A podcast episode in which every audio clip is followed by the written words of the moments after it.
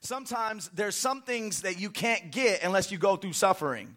And so, and I know you, some of you look at me like, okay, that's a lot of good words or whatnot, but I'm telling you as a Christian, it's difficult to have a bad year. Yeah, you can have some times you look back and say, gosh, I wish I never had to go through that. But if you're looking at it through the eyes of Christ, it was all used to conform you into the image of Christ. The only, actually, let me tell you, the only way you can have a bad year as a Christian is if you didn't grow from it. Wow. If you allowed it to pull you back. And so, with that being said, I'm excited for 2018 and I'm excited for all that God is going to do. I'm excited for 2017, the good, the bad, and everything else in between. Um, how many of you guys have ever been in an awkward conversation? I talk about those often. Men, how many times has your wife tried to sit you down with her best friend's husband? And while they're having a great time, um, and they're just talking, you know, like they've never missed a beat you and the husband are looking each other in the eye, thinking, thinking to yourselves, we, I don't know what to say. Has anybody ever been in that situation? I remember it's a long time ago. Uh, my wife, we went out to uh, with one of her friends, and um, and we went out to um, Sacramento, and we got a chance to hang out. It was a great time, and we were dating at the time. And if there's any daters in here, you know that the best friend is the most important person, right? I mean, if you want to get, you want to be on the in, you got to meet the best friend, and hopefully by the time you walk away, the best best friend texts like, I like him. You know, he's a good guy, right? And so, uh, and so, anyways, that being said, we all had went out and um, and we went out with her, you know, her one of her friends and her friend's husband. And um, the first couple of hours, they were catching up and they were having a great time. Yeah, we were there for hours. Uh, the first, they were catching up, they're having a great time. And I remember um, they were just you know, like it, like haven't skipped a beat. And me and the husband are kind of looking at each other, and we were just kind of like, "What's up? What's up? So, how are you? I'm good. You know, and after about two minutes, there's nothing else to talk about. And they're just sitting there chatting it up, and we're just, and then I remember, like, well, you know what? We're gonna get in the car and we're gonna drive over to this place, and then you guys can chill over here. And I was just in my heart, and my face is like, yeah, in my mind, I was like, no, please, don't do that, babe. And, uh, and I remember uh, they left uh, the, the husband and I at, I think it was a Walmart. And I looked at him and was like, Well, you want to go to the toy section? And he's like, Yeah. And I was like, Yeah. And so we went to the toy section and we got to the toy section and we started to look around, right? And then he was like, Do you like Star Wars? And I'm like, Yeah do you like? He's like, yeah. We, and then we started talking about Star Wars. We started getting the action, the figurines, and then we start. T- turns, turns out he's a gamer, and he liked to play certain type of games that I like to play. We started, and then all of a sudden the, the wives came back and they were done, and we were just getting started, you know. And uh, so thank God, you know, it turned out. But how many of you guys know? More oftentimes than not, than not, it doesn't always turn out that way. And uh, I want, but I want you to hear me out. Awkwardness is the result of a lack of relationship when you are when you are not when you are not in a relationship with somebody you have to you almost have to be surface because you really don't know what they like what they don't like and there's not a lot of commonalities. And so it can get awkward sometimes because for the most of most part all of us in here um, we're not good at being surface you ever had a conversation, you just know you're being surface in that conversation, and you're just, I, I, panic. Like, I honestly panic. In my head, I'm like, man, I got about eight questions, and if they answer them really quickly with no commentary, we're gonna be stuck you know and so um, but one of the things that i really wanted to kind of just kind of point out is that awkwardness is, is the result of a lack of a relationship. And we are uh, nobody in here is good at being surface. We don't like to be surface. Our preference is to be with somebody that we know. Our preference is to have a dialogue with someone that we understand who they are and they understand who we are. Sometimes and some of our best friends are those people we could just sit down together and not talk at all and not feel awkward. You know that you're comfortable with somebody when they come over your house and not say a word, and you both don't feel like you got to hold a conversation. Uh, it's, look, some of you don't know what you're talking about. I'm gonna tell you, sometimes I don't want to talk because I talk up here all the time. And sometimes I just want to sit down and relax. And there's certain people you call over and you know that they're going to talk, right? We call them emotional vampires. I know there's none in here. But you know, they they'll go in and before you know it, you're tired. I mean, they've just took the life out of you, right? But then there are certain friends, you just know each other and you're so comfortable. You call them over and literally watch TV or chill and not say anything for about two hours, and you guys are totally cool. You don't feel like you have to keep that conversation up. And uh, you know, I bring I bring all that up to say that um, You know, our relationship with God, our communication with God as Christians, as followers of Christ, is so important. And sometimes our conversation, our communication can be surface with God. And if I want to say in 2017, if you struggled to have a conversation with God, if there were too many awkward silences in your relationship with God, then there's probably a reality that there's a relationship issue. You might not know him as much as you think you do. Or he may not know you as much as you think. You, you might not have that. And when I say he doesn't know you, he knows you well. What I'm saying is coming together in a secret place, that's not something that you and him do often. And we know that he waits for us. And so most likely it lands on us to go to that place. And a lot of times the same awkwardness that we have with our wife's husband is the same awkwardness that we have with God. And so in 2018, I wanted to really challenge and inspire you this morning to begin to grow deeper in your relationship with God. I'm gonna tell you something. The two primary necessities in your life with Christ are letting God speak to you and you speaking back to Him. Letting God speak to you and you speaking back to Him. And as you look back at 2017, you look forward to 2018, I really want to encourage you to live a life that seeks to hear God and speak to God. And I want to tell you this, and here's a real kind of just a real simple tip, real quick. When God speaks to you, it's primarily through His Word. When God speaks to you, it's primarily through His Word. If you want to hear God speak, then open up His Word and begin in 2018 begin to begin to become a studier of His Word. And the primarily and the primarily way, the primary way that you speak to God is through prayer. And so, as He speaks to you through His Word, you then begin to speak back to Him and communicate to Him in prayer. You know, a life that lacks consistent devotion through the Word and a life that lacks consistent devotion through through prayer is kind of genuinely generally genuinely lacking relationship with God. And I want you guys to know this morning is and I want you kind of as I get into this message this morning, I want you guys to kind of ask yourselves this question Do I know God or do I know of God? Do I know God or do I know of God? Uh, young adults and youth, if you're in here this morning, do you know the God of your parents? And do you know him personally? Is he your parents' God? And you're kind of just kind of here because they're here. I want to challenge you in 2018 to make the relationship that your parents have with God your own.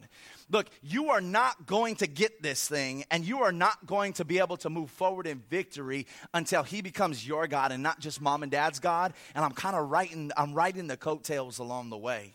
I'm telling you, He has something for you. And you're missing out on it when you're not pursuing that relationship for yourself. And so I just really want to challenge you this morning and really challenge you in a, a month of January um, concerning your relationship with God. And so if there's any New Year's resolution in 2018 worth making, you know, before um, losing weight, amen? Because usually that's kind of the top of their list, our, our, list. You know, so if there's any New Year's resolution in 2018 worth making before losing weight, before finding a man, uh, it should be getting closer to Jesus, right? So I really challenge you in 2018 to make this year the year that you begin to study God's word deeper and the year that you really learn to pray. And so, for the next several weeks, if you'll be joining us, we're going to kind of go deeper into prayer in January. We're going to take January, every Sunday in January, just to discuss what it is to pray. And so this morning, um, this morning we're just gonna we're gonna talk about when the disciple came to Jesus said, "Teach us to pray." And so this morning we're going to talk about being taught to pray in 2018, and we're going to look at the Lord's Prayer. Next Sunday, we're going to discuss prayer that works, praying the will of God. If you want to pray answered prayers, you pray His will. And so we'll talk about that next week. In the following Sunday, we're going to talk about when God says no. Uh, and we have to prepare how do we respond to that? What does that feel like and what does that look like? And how, how do we, when God says no, how do we adjust to that? That's pretty much self explanatory. And finally, we're going to finish this prayer, se- prayer series off with the greatest prayer that I believe was ever prayed for you and I. It's when Jesus prayed for me. It's when Jesus prayed for you.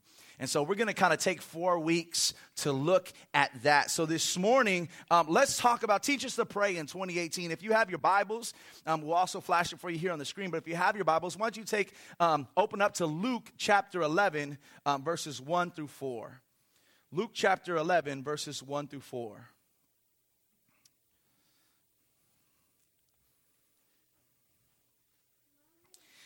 And I'm going to pray to start us off this morning. So, Heavenly Father, uh, we come before you and we honor you as a church. We honor you for everything that took place in 2017, even the negative stuff. Lord, as we learn to use that to be built up instead of torn down. And Father, we look forward to 2018. We look forward to drawing closer to you through prayer and through the study of your word. I pray that you would speak to every heart, every mind in this building. And I pray that your will would be done. In Jesus' name we pray. Amen. So let's read Luke chapter 11. I'll read this to you and you just follow along, uh, verses 1 through 4, and we'll kind of stay in that pocket for this morning's message. So scripture reads like this Now Jesus was praying in a certain place, and when he finished, one of his disciples said to him, Lord, teach us to pray as John taught his disciples. And he said to them, This is Jesus, when you pray, say, Father, hallowed be your name, your kingdom come. Give us each day our daily bread, and forgive us our sins, for we ourselves forgive everyone who is indebted to us. And lead us not into temptation. Again, Jesus says, His Father, hallowed be your name, your kingdom come. Give us each day our daily bread and forgive us our sins, for we ourselves forgive everyone who is indebted to us, and lead us not into temptation. Now, before Jesus actually recites the prayer or teaches the prayer, kind of four lessons, four powerful lessons emerge before Jesus even begins to teach. And I, I, I want to show you this. The first thing I want to say is this, and if you're taking notes, I'm kind of going to make this really succinct for you um, so that you could actually go home and begin to just meditate on what it looks like to pray. The first one is this prayer can be learned. In fact, prayer should be learned. You know, despite what many of you may think, prayer doesn't come natural to us.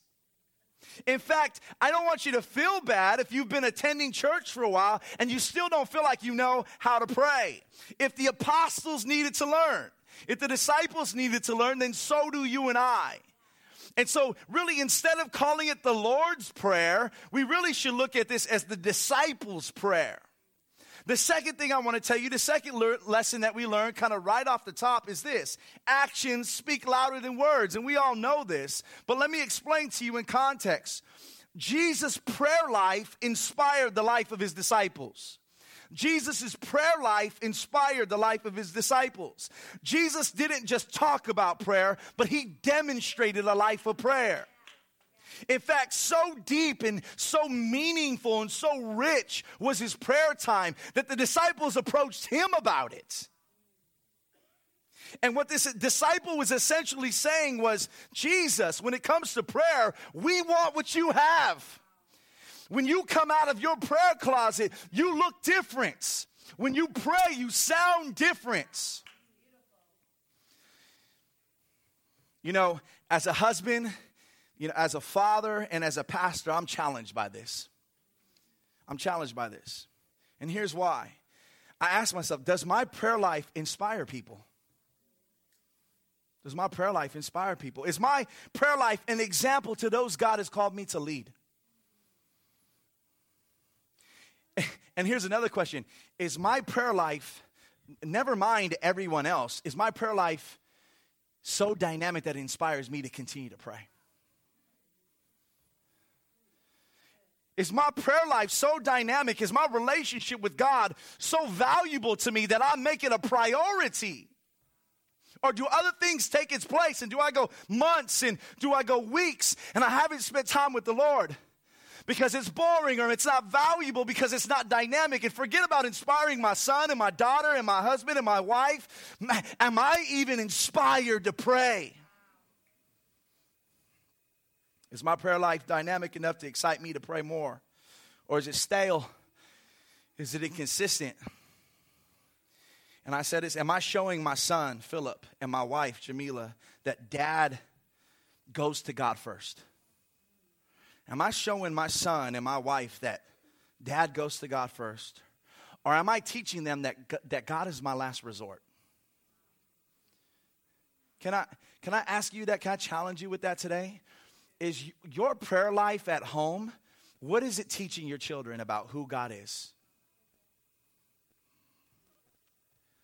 You see, when it comes to discipleship, I want you guys to hear this.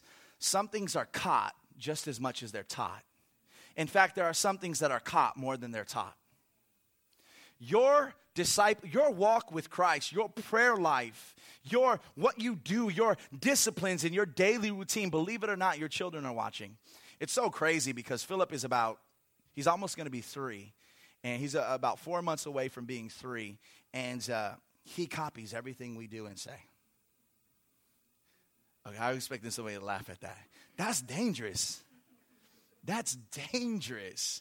And I, I, I, I, I it's funny because my sister, uh, my sister, my wife made a video, and I'm working out again. I don't work out, so I'm not trying to take any credit for this my lower back has really been kind of killing me for the last couple years. So I'm like trying to do these, like the last couple of weeks, I'm trying to like, how can I get up and do some training to kind of get my core a little better? And, and I'm doing these stretches and she comes in, she's videotaping because Philip is right by me and he's on his, and he's trying to do the same thing, you know, and he's like, he's like, you know, and it's so funny because he's got, I'm like, I'm so, I'm, I'm, I'm not gonna do it for you, but you know, I'm on the ground like stretching out like this, and Phillips is kind of like this, you know, and, and he's just doing all these crazy things. And, and, and when I talk and say things, he's talking and saying the same stuff. And I'm like, babe, we can't talk about people anymore.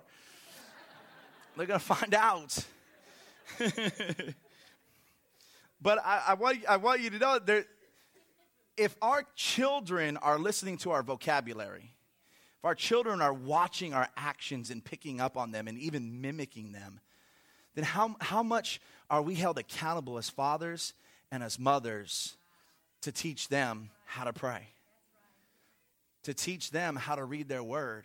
And you say, well, they're too young to teach. Well, are they seeing you do it? I remember I used to wake up and I used to hear my mom crying out to the Lord in her room. Two things would happen. The first thing was fear because I felt like God might be telling her something about me. And so I would kind of stay there and listen just a little bit longer because thank God she prayed out loud. And I'd be like, you know, did he tell her that, you know? Uh, but the second thing, and I didn't know what was happening inside of me, was that I was learning to pray. I was learning to pray. And later on in life, when it came down to begin to pray, I just really felt an ability to be able to express my heart. I, I felt an ability to be able to express my emotions. And I didn't, I, didn't really think twice about it. And I realized it's not because, um, not, it's not because it came natural to me, it's because it's something that I caught. And it's something that my mother had displayed. And I, am harping on this as, as men and women of God because I want you to know that your prayer life is not just for you, but it's also for those that are watching. And so I am extremely, I am extremely um, challenged by this. Third thing that I, I really want to kind of pull out is don't underestimate the power of praying in a certain place. So Jesus was praying, scripture says, in a certain place. And it's true. I want you to hear this. As Christians, we're reminded to pray everywhere without ceasing. Amen? You know, I pray while I'm driving, I pray while at the grocery store. I'm always talking to God. But I fear, and please hear me out, I fear that too many of us has used the anytime, any place concept as an excuse to reject a specific time in a certain place. We can't use the anytime, any place as an excuse to reject the certain time and certain place of our prayer life. What do I mean by that? There are moments when I'm discipling people. There are moments when I'm challenging people. I'm interacting with people, and the first thing I say is, Hey, how's your prayer life? And I can always tell it's a little rough because they kind of giggle a little bit and they kind of, you know, look around and they kind of, well, you know, it's a, they kind of look for some words. And then ultimately, uh, sometimes what I end up hearing is, and again, I'm not against this. Please don't hear me. I'm not against this. But uh, what I end up hearing is this. Well, you know what? Um, usually when I'm driving in my car, you know, I get up in the morning, I get up and I get in my car and I'm on my way to work, I pray. You know, I take a shower you know, and while I'm in the shower, I just begin to pray, right? And if you've been a discipler or you've been discipled, you've given that excuse or you've heard that excuse before.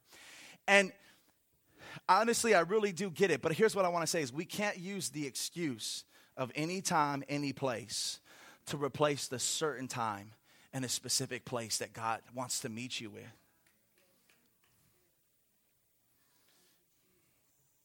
Again, I said this, don't get me wrong. I love the fact that we're communicating God all the time. I love it.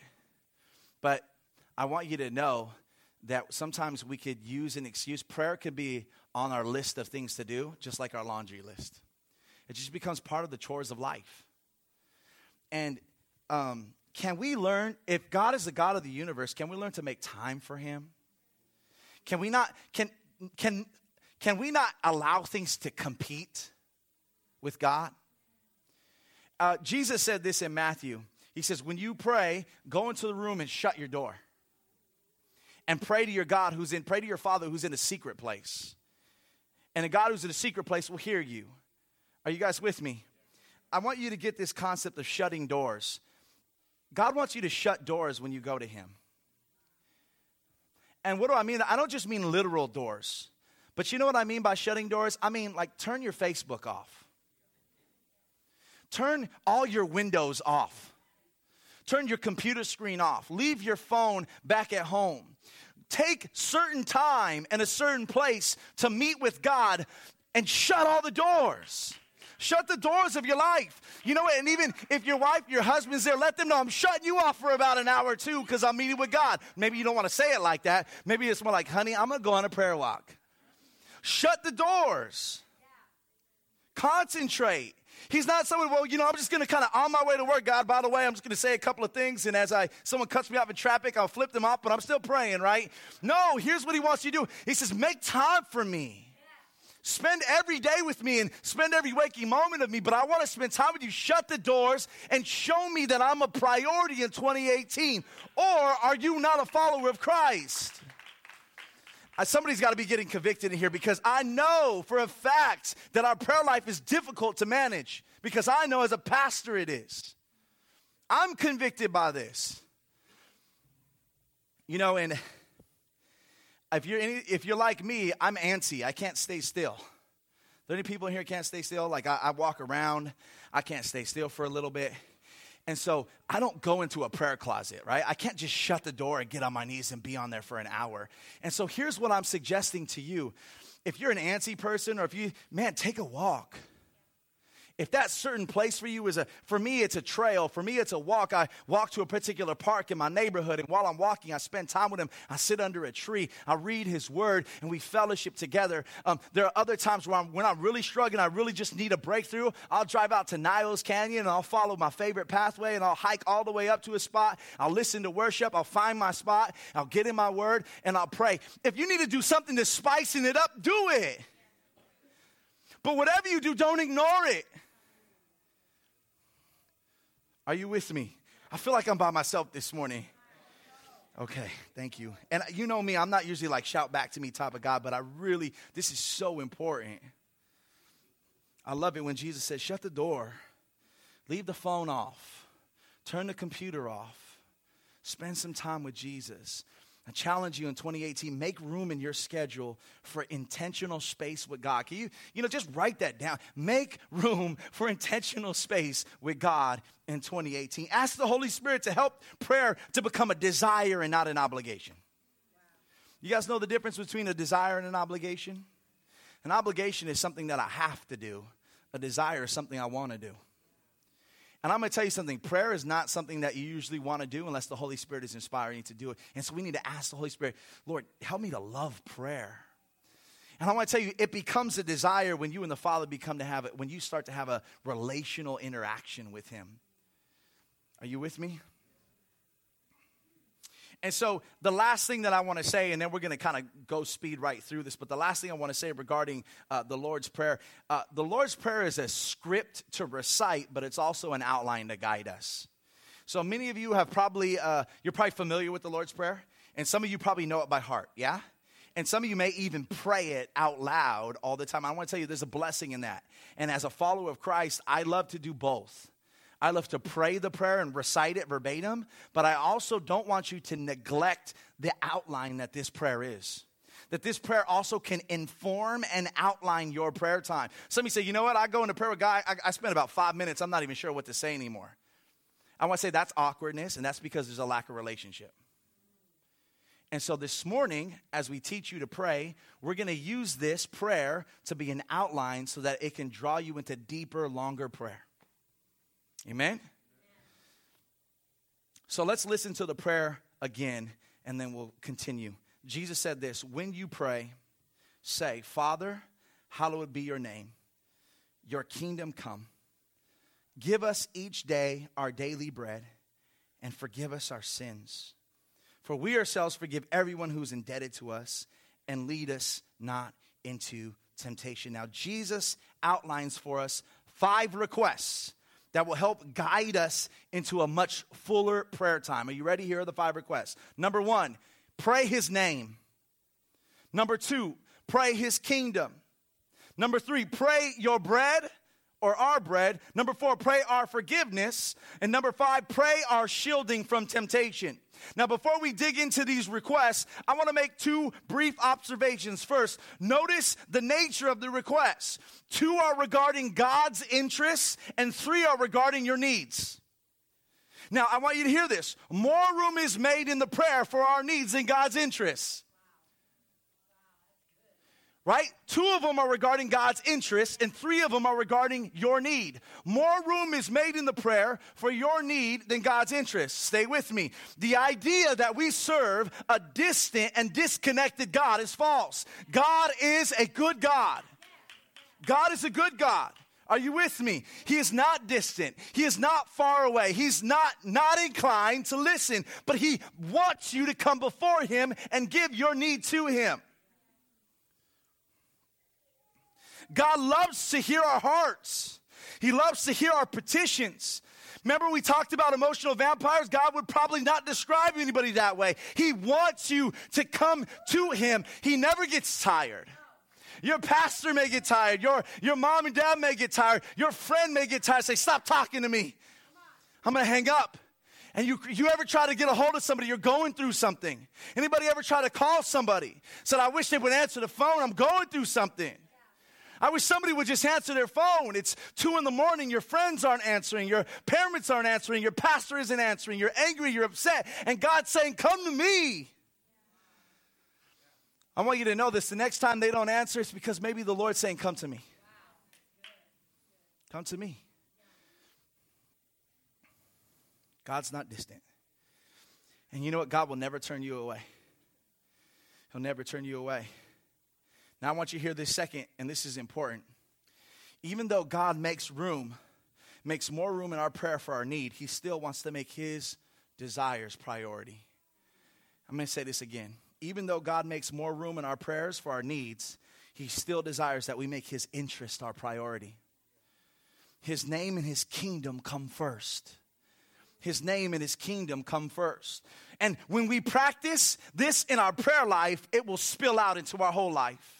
You see, when we pray, when we pray His will, we pray His name and His kingdom first. When we pray it first, it'll spill out. When our prayer life, when it's practiced in our prayer life, it'll begin to be practiced in our whole life. And I want you to see this. Here is the priority of prayer God's interest first, and then our needs second. He makes more room for your needs, but He wants His interest to be a priority in your life.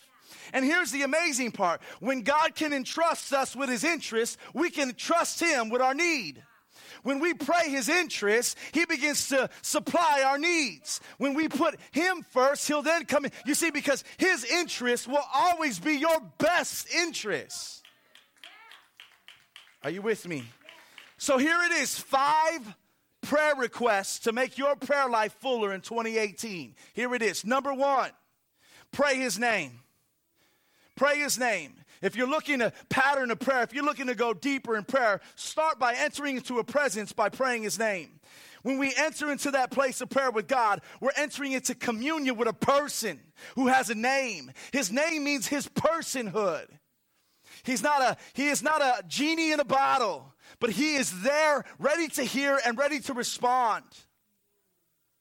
And I love this. When we step into the presence of God, we're entering into communion with a person who carries the heart of a father and who carries the awe of God. I want you to know this. When you pray his name, you're stepping into the presence of someone who carries the heart of a father and who carries the awe of God. Let me explain. It's mind blowing to think that the creator of the entire universe wants you and I to address him as dad. Jesus says, when you pray, say, Father, address him as dad when we come into his presence. And I want you to know this, and I want you to hear this. Why?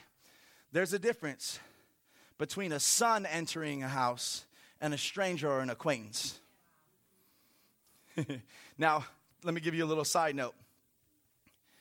When Philip comes to my house, he can come in, he can take off his shoes, he can watch TV, he can go to my refrigerator, he can open it up, and he can pull out anything he wants in the refrigerator. Why? Because everything that's mine is his.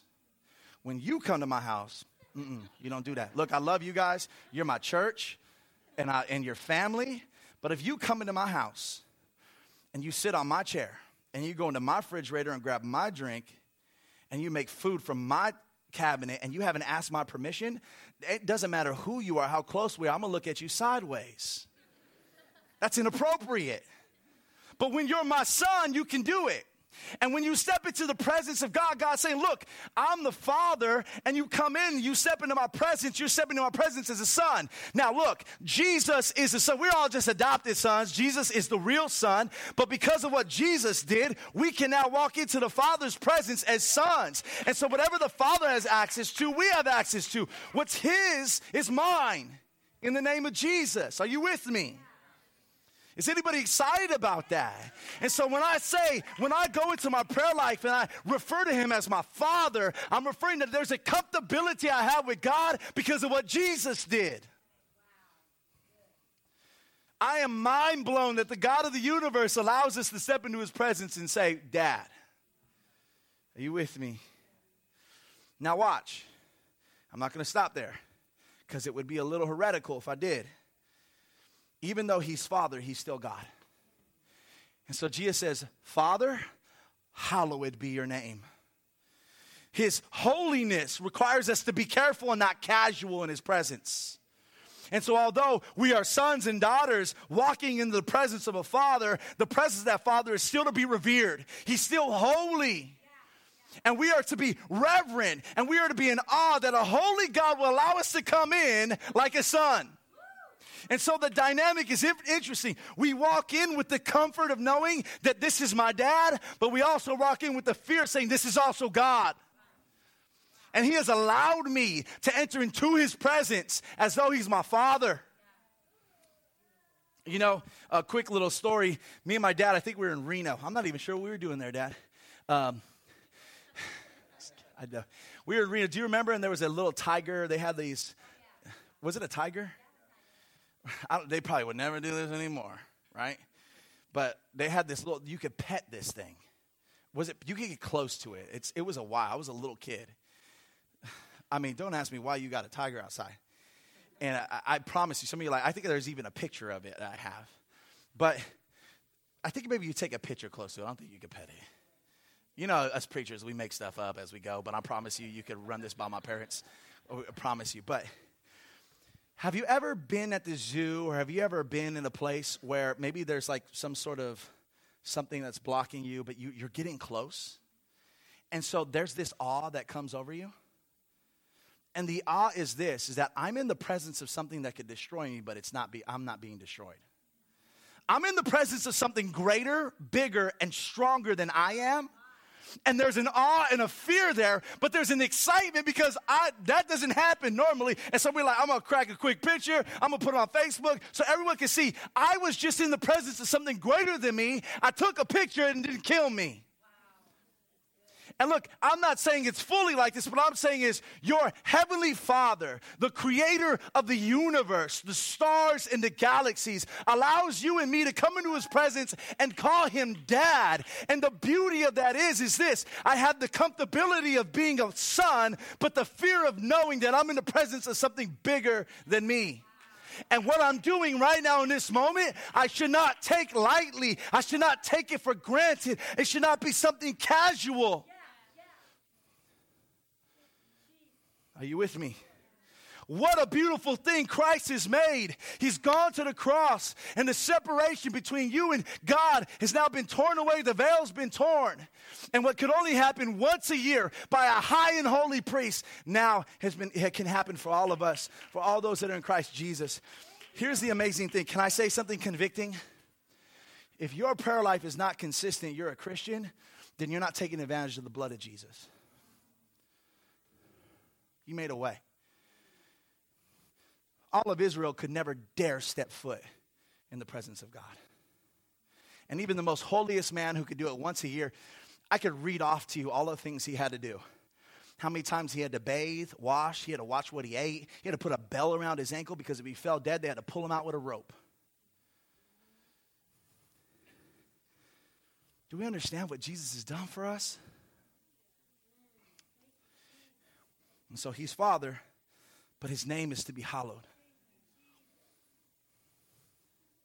His holiness requires us to be careful and not casual with his presence. He's not a magic wand, amen? Right? He's not a genie in the bottle. He's he, you know, he's dad, but he's not your sugar daddy.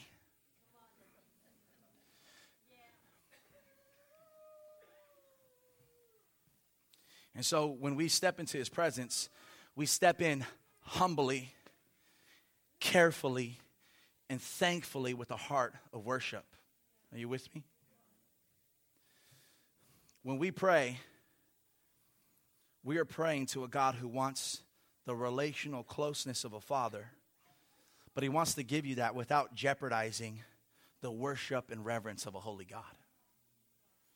Can we be people who come into his presence relationally as dad, but worshipful, knowing that he's God? Knowing that although He's given me this private time with Him, I'm standing in the presence of something bigger, greater, and higher than I. And there's fear and trembling that come with that. Secondly, you pray His name, you pray His kingdom. God's kingdom refers to God's rule or His reign. One of the best kind of definitions I've heard about the kingdom of God is this it's God's jurisdiction. Now, not that the God of the universe is restricted in any way, but the curse of sin still currently is active. Amen? So when we pray the kingdom of God, we're praying for something that is in and out, present and future. That's weird. When you pray the kingdom of God, you're praying something that's in and out, present and future. How do I mean? Let me explain that. The kingdom of God is within. When we pray, we pray that God's reign, when we pray His kingdom, we pray His jurisdiction, His reign starts in my mind and my heart. Lord, when I pray your kingdom, the first thing I do is I pray that the jurisdiction of your word, your righteousness, will be first fulfilled in my heart and in my mind. I pray that the Holy Spirit will produce inside of me the fruit of the Spirit and that in every situation, whether good or bad, that you would use it to conform me into the image of Christ. Uh, you know, there are many times when I'm going through something in my life and I go into prayer with God. I can remember seasons where I'm going through something because I'm actually having a debate or an argument or a fight with somebody. There's something that I need to confess before the Lord. There's a tension that I'm having with a brother or sister in Christ. And I remember at times going into prayer, sitting with God, and processing with Him. I just say, you know what? I'm so, you know, I'm so upset. I'm so offended by this. And I begin to list all of the all my offenses. They said this, they did this, right? Because when you're offended, you keep records of wrongs, don't we? Don't we got records? Some of y'all got records against each other in here, and you can here you go. I got 20 things that you did, and some, you know what's funny is half of that list they don't even know they did it. Ain't nobody doing it on purpose, and you totally thought that they did it on purpose, right? That's just how things work. And I remember going for the Lord with my list, and and and I was certain I was not in the wrong. I was like Jesus. I said no word. I just took it right? I was, I was in, under trial and they were whipping me and they looked at me and yet I did not say a word. I was a martyr for Christ, for his kingdom. This person is wrong and they're off and they know it. And I have all these people that got my back and according to, the, you know what I mean? Like I'm, a, and I'm in Lord, you know, praying and fasting. They did this and help me with this and that. And I want to tell you something. Here's really crazy is that, um, here's a cool thing about our prayer life is as I'm crying out to the Lord, he begins to speak and we begin to process and dialogue back and forth. I began to see the Lord conforming me into the image of Christ in that situation, in that circumstance. And as my records of wrongs come up, you know what the Holy Spirit begins to do? He begins to humble me. And I begin to see areas where I am not justified. And as much as this person has hurt me, and, and I can feel the Lord saying, Yes, I know, yes, I know, but. Yes, I know, I know, yes, but. And as I pray, as I pray and as I process, here's what here's what comes. When you leave the prayer closet, you don't become more prideful, you become more humble. You don't go higher, you go lower. And you walk out, and you don't walk out carrying the blame, but you walk out of it with a forgiveness in your heart, knowing that you yourself are not perfect. You walk out able to forgive someone else because the Lord humbled you and said, Hey, wait a minute, I get it, but you're not perfect neither. You're not righteous neither. There are some things, if you really want to admit, you did do this on purpose. You come out a humble man. A praying man is a humble man. A praying woman is a humble woman. Are you with me? And so when you begin to pray the kingdom of God within, He begins to produce fruit of humility inside of you.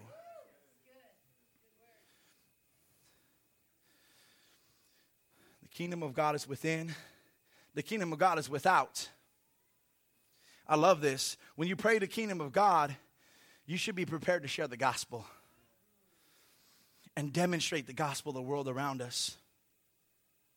Because when we pray the kingdom of God within, the gospel changes us. When we pray the kingdom of God uh, without, the gospel transforms us to go and begin to spread that peace and that joy and that love. I love it. The kingdom of God is present, it's present in the church. The presence of the kingdom of God here on earth is through the church of Jesus Christ. I love what Ephesians chapter 3 verse 10 through 11 says about the mystery revealed through the church. It says this, through the church, the manifold wisdom of God is made known to the rulers and authorities in heavenly places. God has entrusted the church to reveal Christ's redemptive purposes to the word. When I pray God's kingdom, I pray his jurisdiction in my life. I pray that I would spread the gospel, and I also pray that God's church would advance in this world. I'm going to tell you something a praying person can't help but be conformed into the image of God. You know a praying person because they look like Jesus.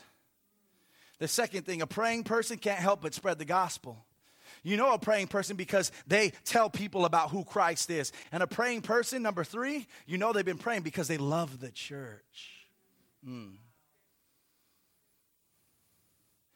Somebody who is somebody who is not spreading the gospel is somebody who's not praying right.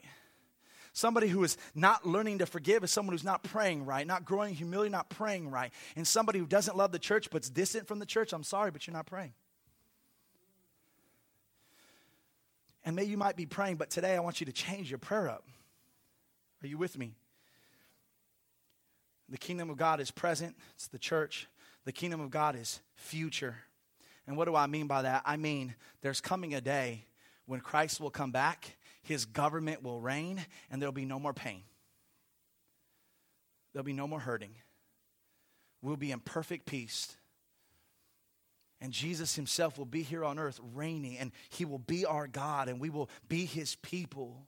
Are you with me? It's a beautiful picture in Revelation 22. Beautiful picture that the prophets prophesy a time of justice, a time of peace, a time where there's no more war, where swords are turned into plows,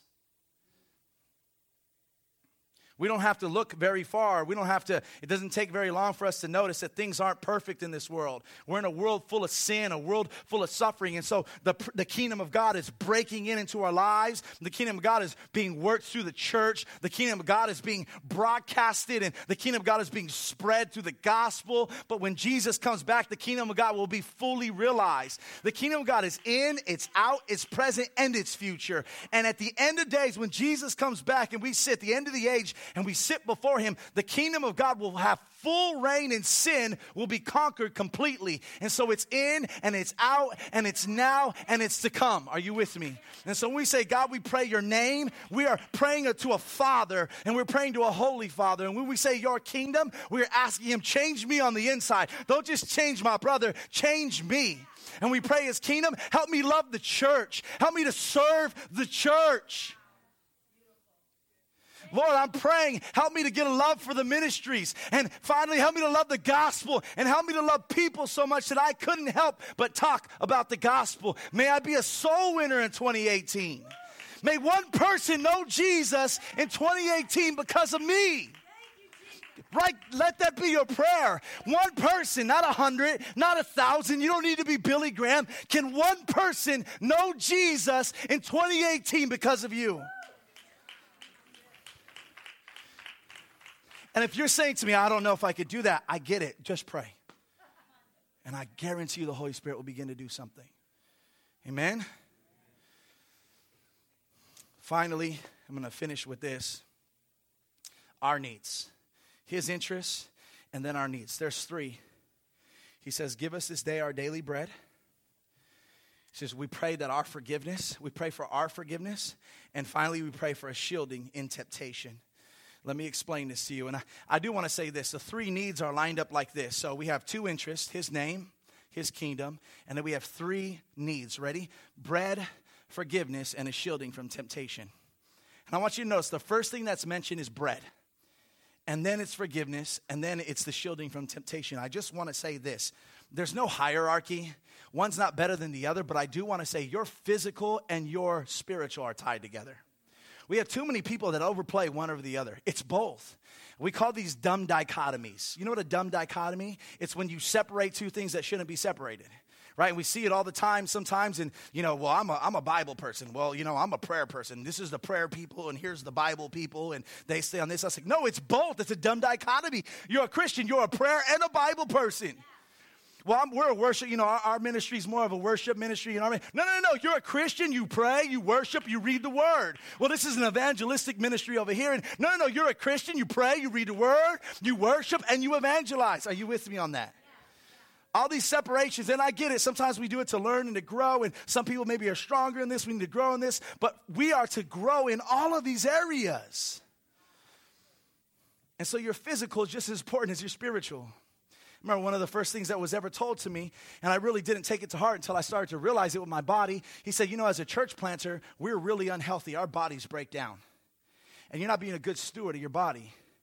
You know, we're out all the time, we're visiting all the time, we're eating all the time, right? We're driving home, we're stopping at McDonald's late at night after the prayer meeting, we're doing all these things and pouring all this in your body. All of a sudden, you become tired, you become irritable, your body begins to ache, you do all these different, you realize that there's a connection your prayer life suffers, your ministry suffers, your joy suffers, your, you become insecure about yourself, and you're no longer an effective person.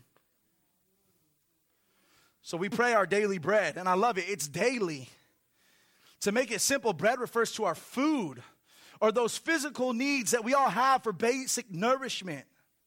But this goes beyond these primitive needs for water and food and reaches into the fear that we have to provide for our families. When you pray, pray our daily bread, Jesus says, you know, come to me, come to the Father, and pray about your financial circumstances.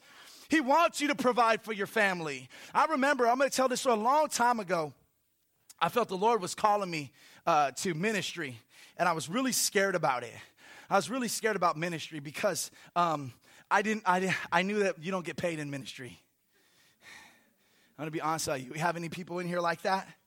Right? You, you won't dare think about going to ministry. You won't even dare think about sending your child into ministry because, you know, pastors are poor right? And sometimes we build ministries, and it's like, oh, the pastor got a new car. What's wrong with him? You know, we have all these people that where are they collecting the offering for? What's about? And it's just like, okay, you're supposed to be poor, broken, homeless, and that's what that's not what God has called us to do. But I used to be so fearful of that, and I was like wrestling with God. I was like, you know what? I don't want to go into ministry.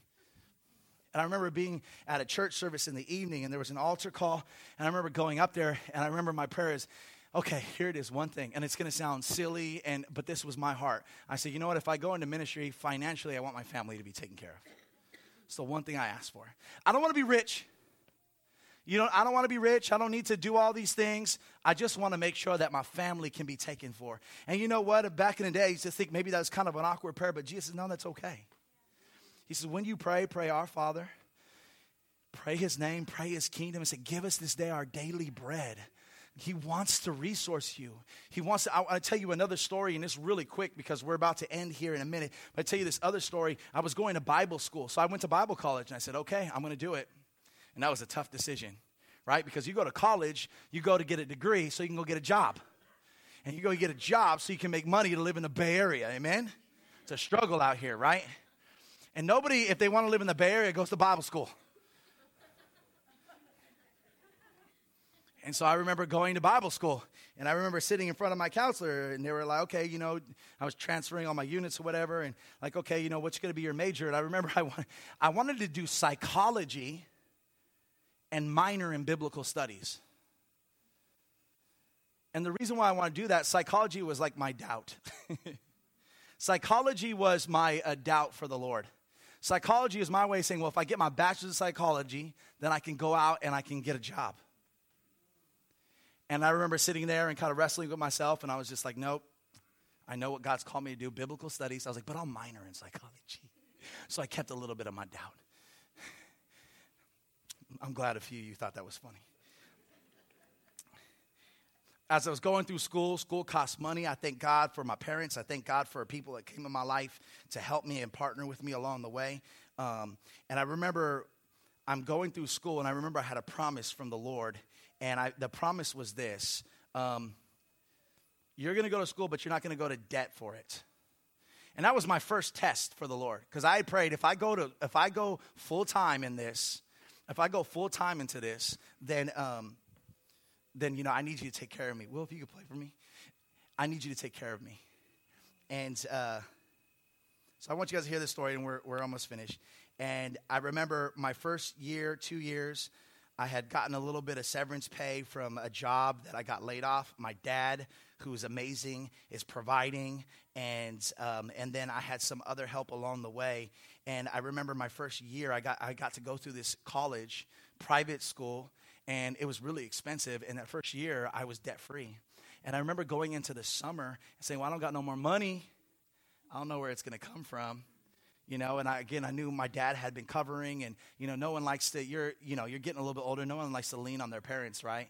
And um, i knew i was I, I was i was a youth pastor full time, and I was uh, going to uh, school full time, and I was starting a master's commission program. And I, that master's commission program was going to be like a job for me. I was pioneering it, so it was difficult for me to even find a paying job. But there was all these things that were going through my mind, and I remember kind of getting on my knees in prayer, and I remember thinking to myself, God, like uh, I don't want to go in debt here. And I, I, here's why I want to be careful. I don't want my story to become your story. Okay, God will use debt, but just know He spoke. He spoke to me, and I felt felt like he had told me that I'm going to provide for you every step of the way of your ministry, and I'm going to give you a sign. And this sign is going to be you're not going to go into debt. But here I was, almost ready to go into some sort of debt.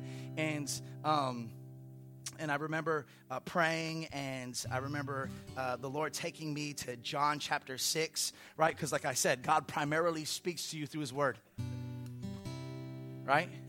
And, and you speak back to him through prayer. Now, don't get me wrong, he'll whisper some things, the Holy Spirit will grow, but he uses his word to speak. So, anybody in here that says, Man, I hear the Lord, I hear the Lord, but the word of God's not coming out of you, I would probably turn you around and say, Hey, get in the word of God. You might be hearing something else. And so I remember opening up scripture and I remember kind of reading. Uh, uh, I was just drawn to an area and uh, in um, John 6, and it was the feeding of the 5,000. and I, I, was literally praying that day in the church, in, uh, in, the, in my little church. Um, actually, it was a little house. And I opened it up, and I'm like, gosh, what does this have to do with anything?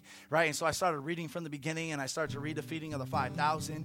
And in the first four verses, uh, Jesus is faced with a crowd. The disciples are faced with a crowd, right? Over 5,000 people are there, and they're hungry, and there's no food. There's no provision, there's no food. And the disciples go to Jesus. In fact, it's Philip who goes to Jesus. Now I felt like when I was reading, I was like, what, Lord? You really put my name in here. Like, I mean, like, when do you ever read the Bible and like your name pops up? While you're in a need in that moment, right? I feel like, yo, you wrote that for me, didn't you? But I know he didn't. But, you know, I like to think, and he did. What I'm saying is, but, you know, he did write it for me. But, you know, I wasn't, for, he wasn't thinking about me in that moment. But it says, and Philip came to Jesus, and Philip was wondering where we're going to get all this food from. And, and, and it's so funny because Phil's even sarcastic he's like, you know, even if we had 200 denarii, we couldn't even, you know what I mean? So he's like, we don't got no money, but even we had a thousand bucks, we still couldn't feed everybody, Jesus, right? So it was funny because Philip was sarcastic, reminding me of myself. And, uh, and I love it because, I love it because written kind of in a parenthesis, the note there with Jesus was, Jesus looked at Philip and asked him, Where are we going to find food? And in the, in the footnote, in the parentheses, says, Jesus said this because he was testing Philip because he knew already what he was going to do. So he's testing Philip because he knew. So he looks at Philip and says, Hey, where do you think what's going to happen? And he knew what he was going to do, but he was testing Philip. Because Philip and the disciples had walked with him. They had seen what he'd done in the past, they'd seen the miracles in the past. And of course, Philip answers sarcastically. He's like, Well, even if we had this amount of money, we can't do it. And you're going to read a story. Jesus, he, he blesses, he blesses the bread, he breaks the bread, he blesses the, he blesses the bread, and then he, he gives it out. And everyone's fed, and there's 12 leftovers, 12 ba- baskets of leftovers. And there was more than enough. And I can imagine Philip that day walking home and saying, Man, what an incredible lesson I learned today. Jesus is a provider. Yeah. And I remember when I read that, I was just like, Man, that's crazy. Like, why worry about this? Why stress about this? Right? Why worry and why stress about this? This is what God's doing in my life. Why worry and why stress? Right? And I remember as my dad came alongside of me, as I, as uh, uh, my uncle came, um, my uncle came to me, and my uncle Eli, and it was a summer classes that I wanted to take. In the summer were a little more expensive, and he, my grandfather tr- planted a church in Niles, actually, off of Alvarado Niles. So he planted a church in Fremont and Niles, long time ago, um, and how many? There's about twelve brothers and sisters total. Ten. Ten brothers and sisters total, and um, and then there's tons of grandchildren and so I am the, my dad's the youngest of the brothers and sisters, and I'm the youngest of the grandchildren. I'm the youngest cousin. In fact, my next cousin's like 48. People think he's my uncle. You know, you, those family parties are really boring for me, right? I'm just like a little kid, like, oh, man, right? So, um, but here's the deal. Um, of all of the cousins and all of the uncles, none of them followed in my grandfather's footsteps, the pastor. They had done some amazing things, some great men and women of God, but nobody had become a pastor. And so the youngest son and the youngest son, the youngest son of the youngest son, the youngest grandson was the only one following in the footsteps a pastor, being a pastor. I remember that moved my uncle Eli. And I remember my uncle Eli called me and we started to talk about school and different stuff like that. And I remember before long, obviously my dad's help along the way, I give a lot of credit to my dad, but my uncle came alongside and that summer helped me take more courses and classes so I can get through my bachelor as soon as possible. And he came and he and he provided an opportunity for me to go. And I remember thinking, man, Jesus looked at Philip and he did that to test him. He did that to test him and uh, and so we're going to pray. And I know I didn't get to finish the whole thing, but when we pray His name, we're praying to a Father. A Father who says, "You're a son, and because you're a son, you have access to everything that's mine through Jesus Christ." But we also pray to this Father. We say, "Hallowed be your name, because you're holy." And we come into his presence with reverence and fear and worship. And we say, Your kingdom come. We're asking that his jurisdiction will play out in my heart that his jurisdiction would play out in my mind. We're asking that his jurisdiction would play out in the church, that his jurisdiction would play out and the gospel would be, re- would be spread through me and your kingdom would be spread through those around me. And we pray, give us this day our daily bread. We're praying to a Father who's very concerned about providing for you. Right? And then the last two is forgive us as we forgive others and shield us from temptation. And so as we end this morning,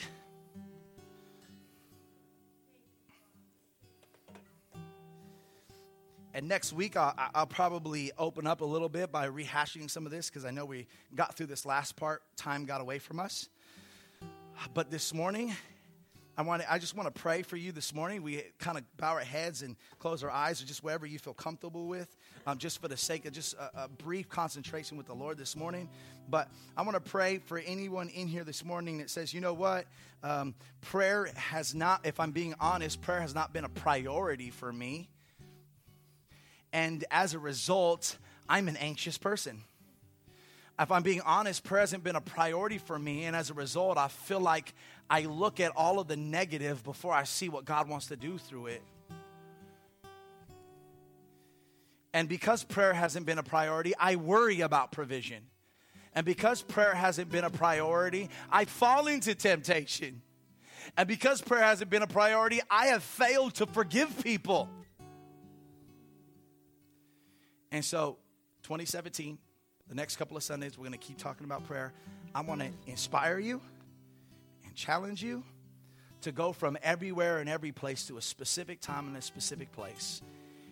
And here's what I'm going to pray over you, and then, and then we're dismissed. I'm going to pray that this week that you would find some time to get away and pray. Everyone in the sound of my voice, I am challenging you this week, you would shut your door. Tell your husband, and tell your wife, shut the phone down, take a long walk, but I want to challenge you. Will you spend time with God for an hour? And if you don't even know what to say, would you just go back and read Luke 11? And would you just begin to pray the outline that God has provided for us? Heavenly Father, I thank you for everyone in this room. I thank you for 2018. I thank you for your word. I thank you that the disciple, inspired by the Holy Spirit, came up to you and said, Jesus, your prayer life is amazing. Teach me to pray. And I thank you, Jesus, that you took time to recite a prayer that today the church still recites together, Lord, verbatim, and also an outline that allows us to leave this place, spend private time with you.